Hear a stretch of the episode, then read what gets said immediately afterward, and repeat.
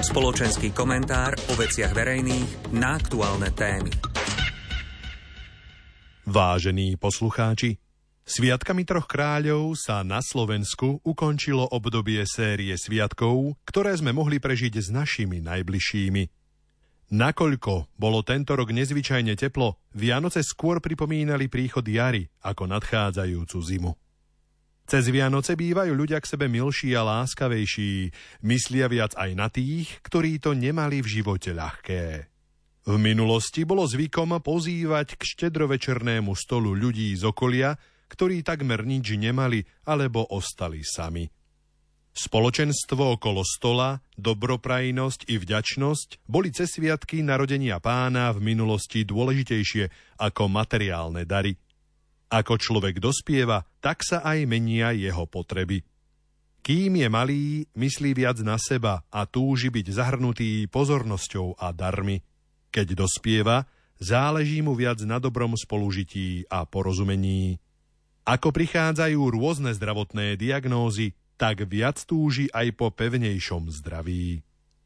To, čo prežívame v našich rodinách, mohli by sme preniesť aj do spolužitia krajín vo svete – sú krajiny, ktoré túžia po hmotných statkoch a aj svoje okolie hodnotia len z vlastnej perspektívy. Neprejavujú veľkú mieru vnímania a empatie. Správajú sa voči okolitým krajinám a svojim susedom ako nezrelí. A potom sú krajiny, ktoré sú zasa vnímavé na potreby druhých.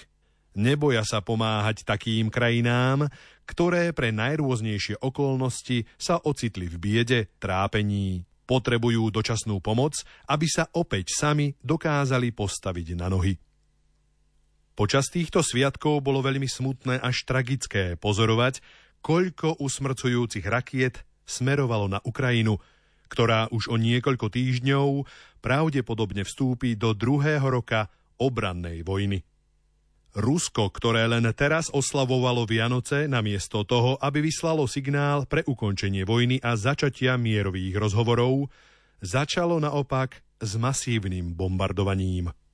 Územné a materiálne zisky sú im zdá sa prednejšie ako budovanie dobrých vzťahov medzi krajinami.